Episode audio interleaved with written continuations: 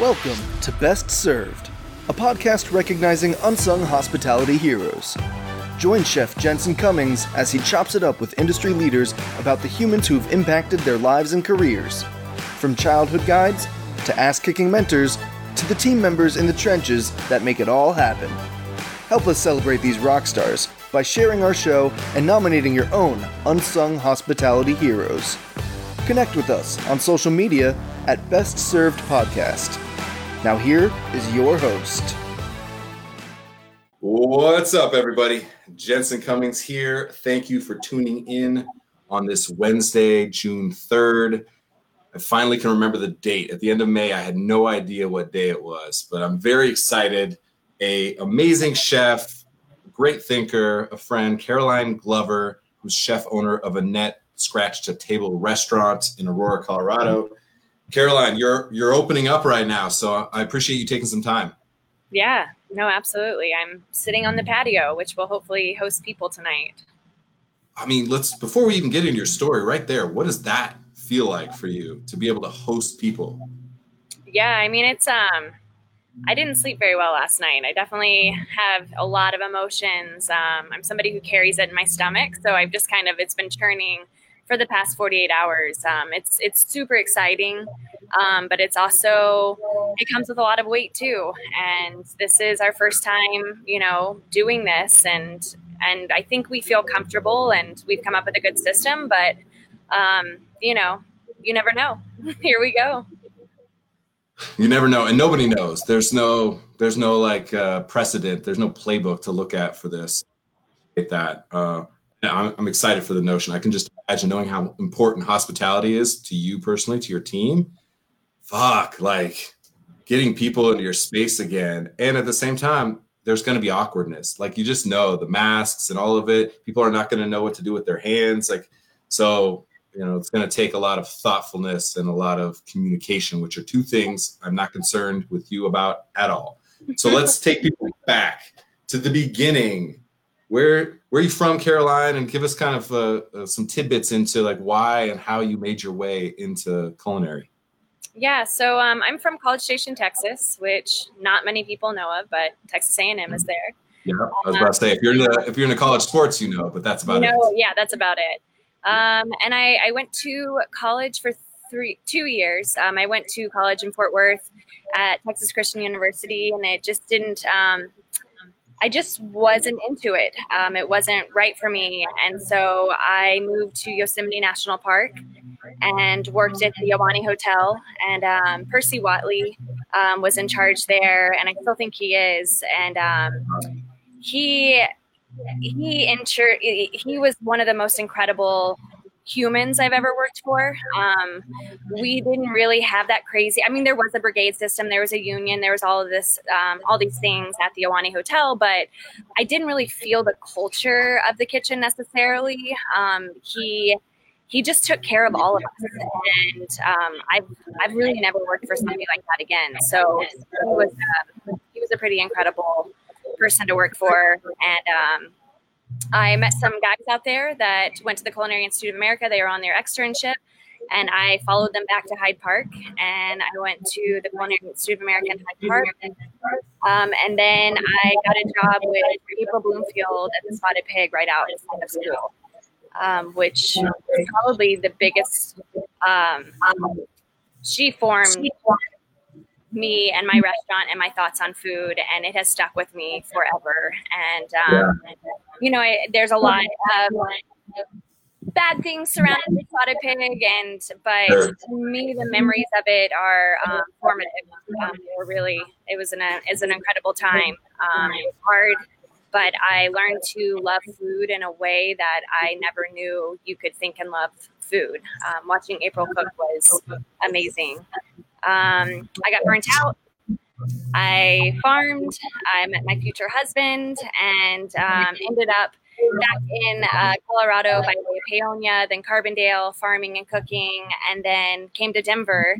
And I started working at Acorn um, under Amos and Steve. Um, and I was there for almost three years and um, learned wow, how to. Three years. Yeah. Wow, amazing. So, uh, I'm interested in cooking with April and stuff. And like you said, so many iconic things happening there. There was a lot of turmoil happening there, but what restaurant does not have drama and turmoil? For you, it's your personal experience. And I think about what's happening right now.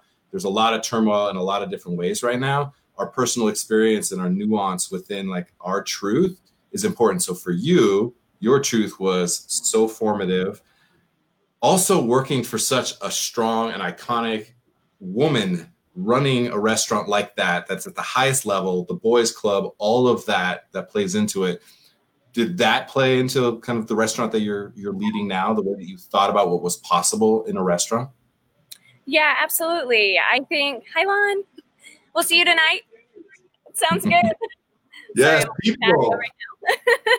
um, yeah, no, it absolutely did. I mean, I think it, it did in a, a few different ways. It did in the culture that I wanted at Annette, um, but also in the way that I cooked. You know, you take the good and the bad and you learn from it. And I, I learned a lot. I learned a lot of good. I also learned what I wanted a restaurant or a workplace to feel like, um, and a little bit more unified than than it was there, and really any restaurant um, ten years ago back versus front of the house. So, yep.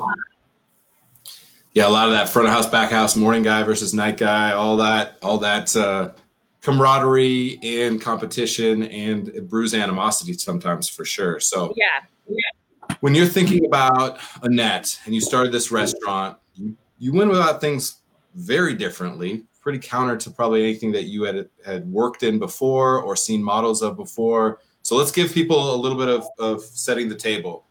What about Annette is different from the way that you've structured your teams, your finances, and some of those? Give us some of the high level of what it is that Annette does that's very different in the industry.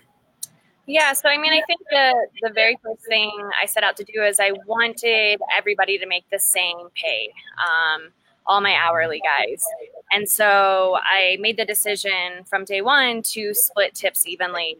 Um, with front, back, support, lead, whatever, um, bartenders, anybody but management, basically. Um, and the way we were able to legally do that is to pay everybody untipped minimum wage um, which I believe is twelve thirty an hour, something like that now. Um, okay. So everybody makes that base pay, and then um, it's a full split of the tips. Um, when we were open for lunch, we split all all day. Same with brunch, we split all day. Um, and I didn't. I mean, that just felt right to me. I didn't. I didn't realize that it may cause um, some friction, which it did in the beginning. Um, you know, change is always hard, especially in our industry. Yeah, absolutely. And I just didn't. I like didn't even cross my mind. I just thought, you know, our restaurant's so small that my host is just as important as my bartender. If my host isn't welcoming people and and seeing the whole floor and fitting people in and you know doing their job as effectively and efficiently as they can then my servers aren't going to have tables you know and they're not going to get two turns on a table or three turns um, so i just i felt like there's a, there's an ecosystem and I, every single person plays a part in it. Um, and that's what i'm looking for for our team. If you're somebody that comes on our team and you're not pulling your weight i'm not going to fire you. My my team's going to kick you out. Like it's it's it's all or nothing you know? It's um if you aren't here for the right reasons i have a team that is here for the right reasons and they really hold us accountable um, and they hold my new hires accountable. It's not just me. And i think when you are sharing tips like that it does give everybody a, if they feel like they have a voice you know? If somebody's not pulling their weight they're going to speak up. Um, and so that's a little doggy dog, but it, that it is what it is. You know, everybody wants to make sure that everybody's pulling their weight. Um, yeah. So that was two things occur to me listening to you. One is, are the most talented people then not going to want to come work for you because you you eat what you kill is like part of the mentality, especially in front of house when you know one server may be making $114 and somebody else may be making $472 and the $472 is doing that because they're the best right and so i'm interested in that so maybe i could address that a little bit was that important did you figure out how did that play into it because i'm sure there was some attrition as you mentioned Yeah, no, absolutely. I mean, that was that's been a really big part of um, you know why people are saying like I don't think this will work for my restaurant because you know I have these servers who are really know what they're doing. They're selling everything. Um, but for us, we move everybody around in positions. So if you're a server, that's not the only job you do. You also host, you also backwait.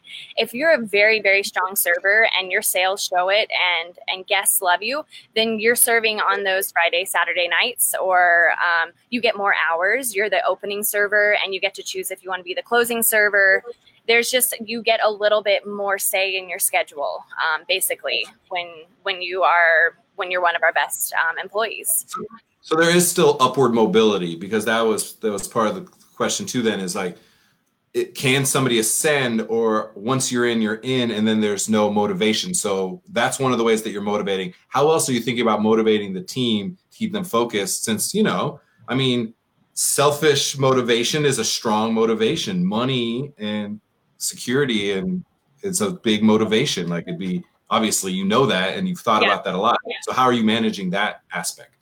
Yeah, absolutely. I mean, before um, minimum wage started going up um, on a, a yearly basis, and I guess, I mean, we still kind of do this. Some of our lead servers get a dollar more an hour on their base pay.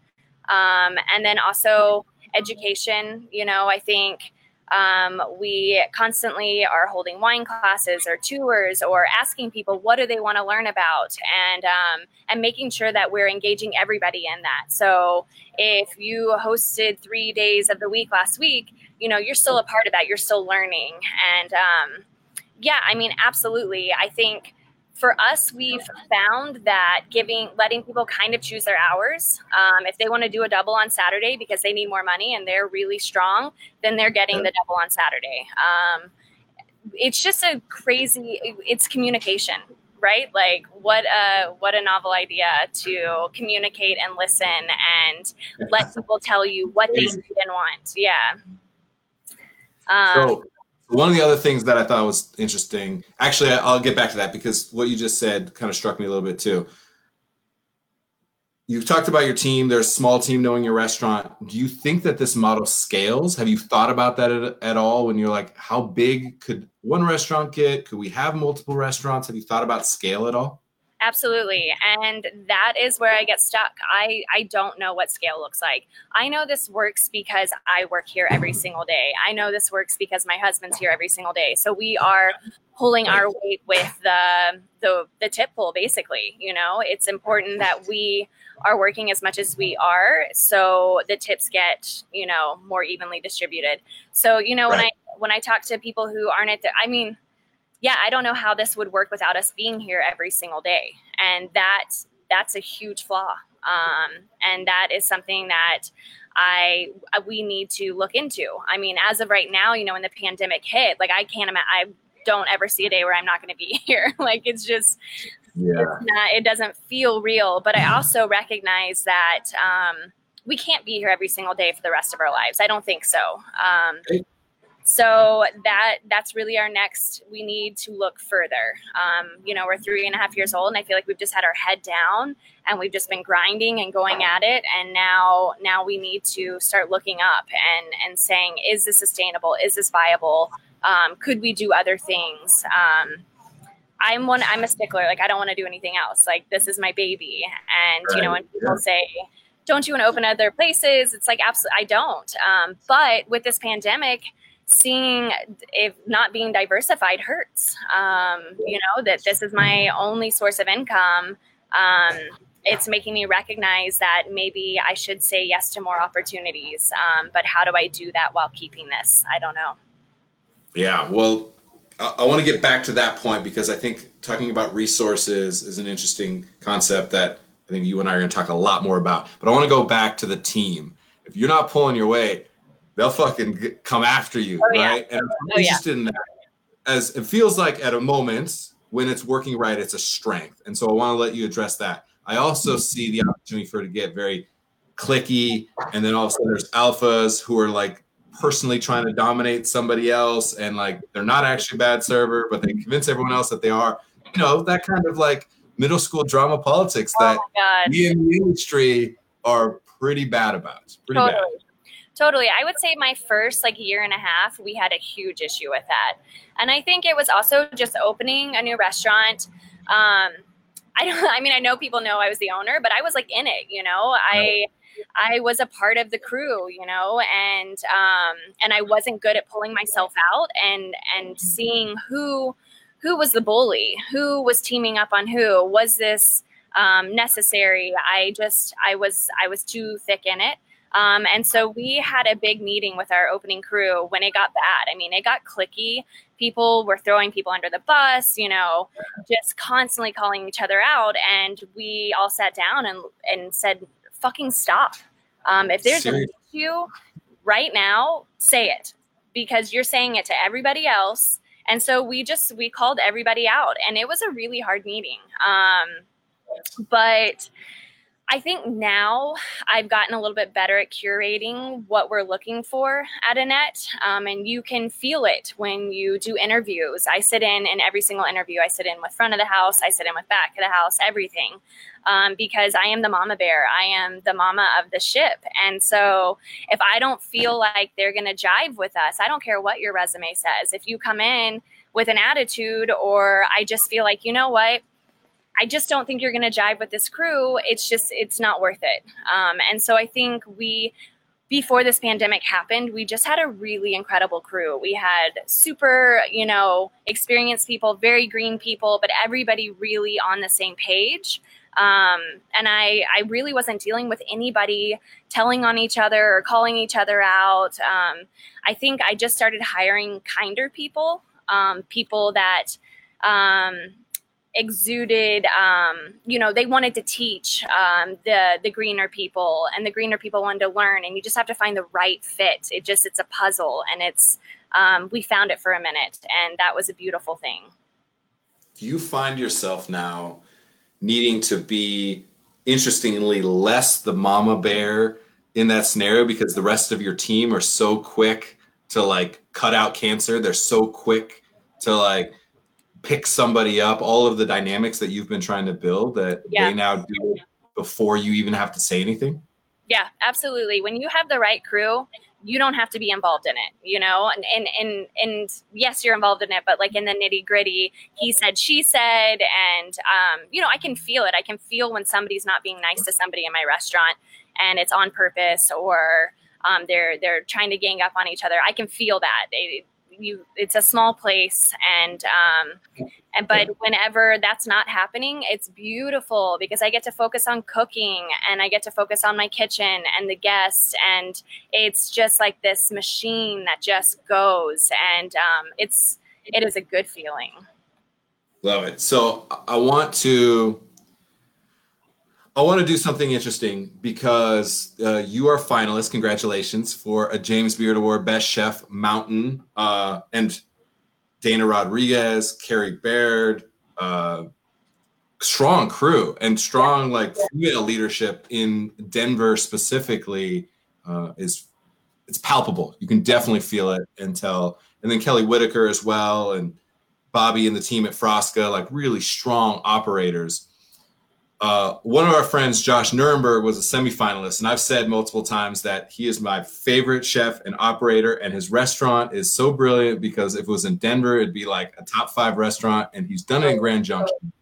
And we also kind of were like, does it matter that he wasn't a finalist? Was part of our conversation that he and I had hmm. was because we also feel like I want people in LA and New York in our industry who are like, living with 17 people in a walk-up studio apartment just to survive to be in the industry to go i could move to grand junction or denver even and work for a james beard award-winning chef. Like it could shift the industry a little bit. And so i'm laying that groundwork because i'm interested in your model of restaurants. Like your food it's fucking amazing. Like there's zero doubt about it. Your hospitality when you're in there you feel a sense of place absolutely. And that is deserving enough of an award nomination and or a win However, what you're doing from a business standpoint, from developing your team, it's like, how do we get kindness, to your point, to be part of the equation on who is seen as the best in the business? I don't know if there's a question there, but I wanted to just throw that out and allow you to reflect on that because I'm sure you've thought about that yourself, knowing you. Yeah. I mean, I definitely feel like our pay model starts the groundwork for that. Um, our pay model doesn't bring in necessarily the the divas, the the people who want you know to sell the most and you know crush everybody in the ground. I mean obviously that's a good i want as a business owner that's you want that you know? You want people selling things. But i do think our model makes people think a bit more and maybe it's a bit more forward thinking um, just realizing that maybe not forever you're going to be making $50 an hour you know? Like that's I, I, don't know. I don't think that that's a sustainable model um, which is why we started ours but I definitely think that um, doing equal pay just brings a different type of crowd in our door to to apply here.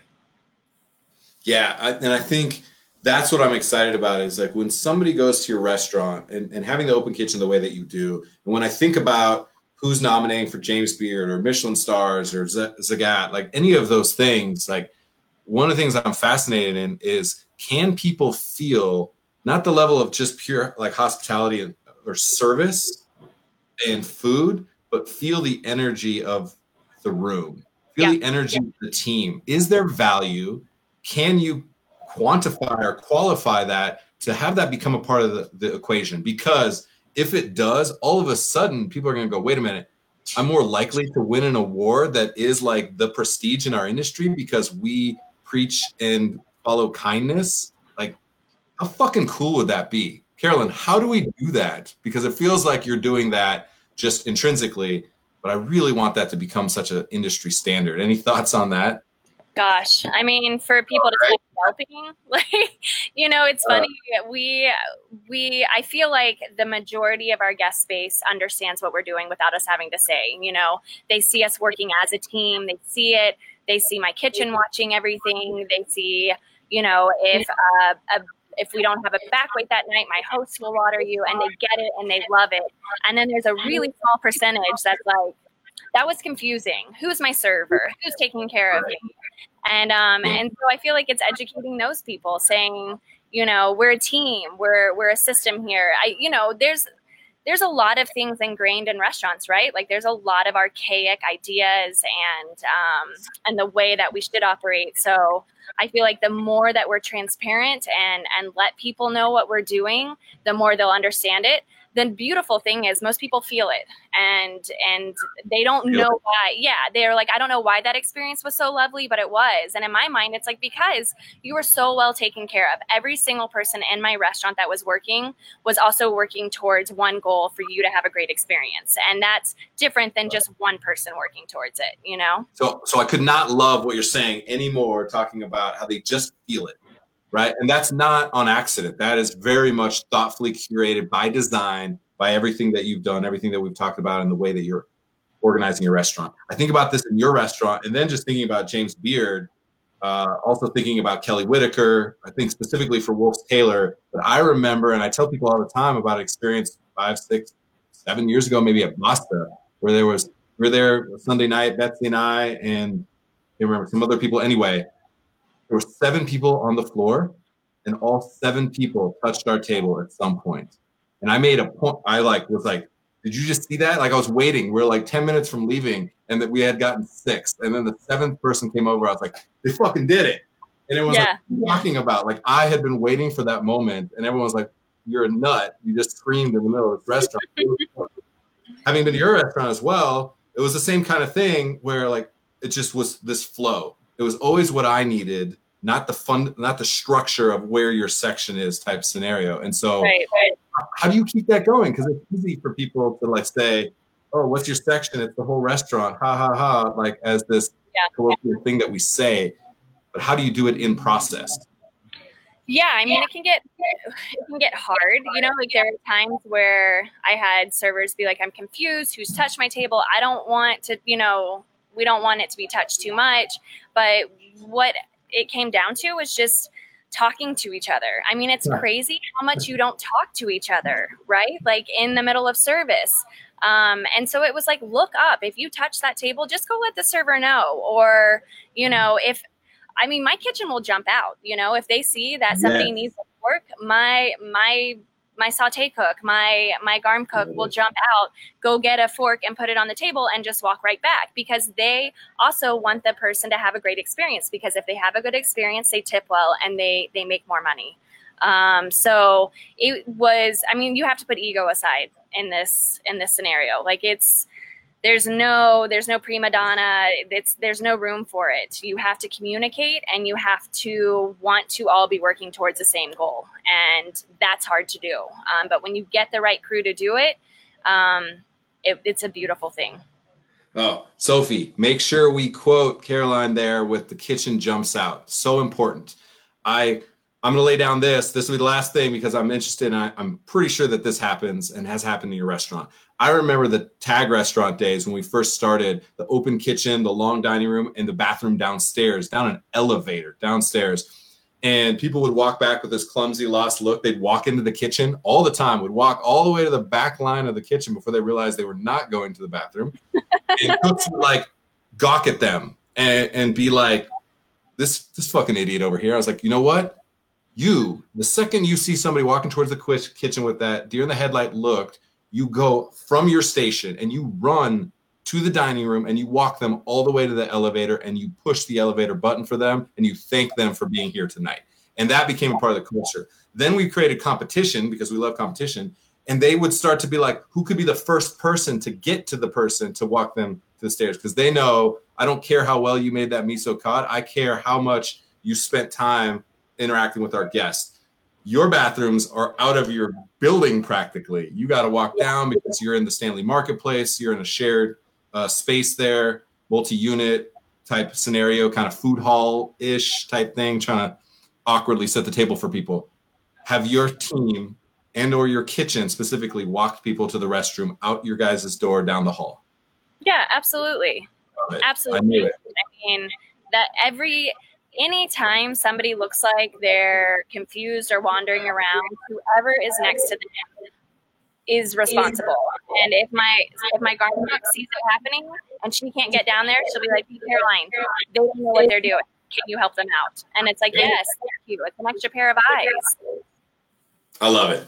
That was it. We're, we're ending this show with a trip to the bathroom, the weirdest place we could possibly end, but it matters. It so matters. That moment I bet as a chef, as an owner, as a human, when somebody says our guest needs the restroom and like calls upon somebody else or is doing anything they can for that moment, it's the single most important way that we can interact with people in a restaurant. I truly believe that. I know you do as well. So thanks for thanks for sharing that with us. Uh, I really appreciate it. Uh, I'm excited for what's happening with you from a business standpoint. Again, congrats on the nomination. I know that that means a lot because it is not you, it's your team, and you really embody that. And uh, it's it's been good to see what's going to happen next coming out of this, even though it's scary. But I'm excited that people are going to be on that patio. Please take a picture. Actually, will you do this for me? Take a picture and share it back into the comments of of this video because I want people to see that because I think it's important. Absolutely, I will happily do that. All right, Carolyn. Have a great service. It feels really good to tell you that. Have a great service today. Thank you. We're yes. excited. Thanks for listening to the Best Served podcast. Subscribe to our show and connect with us on social media at Best Served Podcast. Tune in next week to discover more unsung hospitality heroes.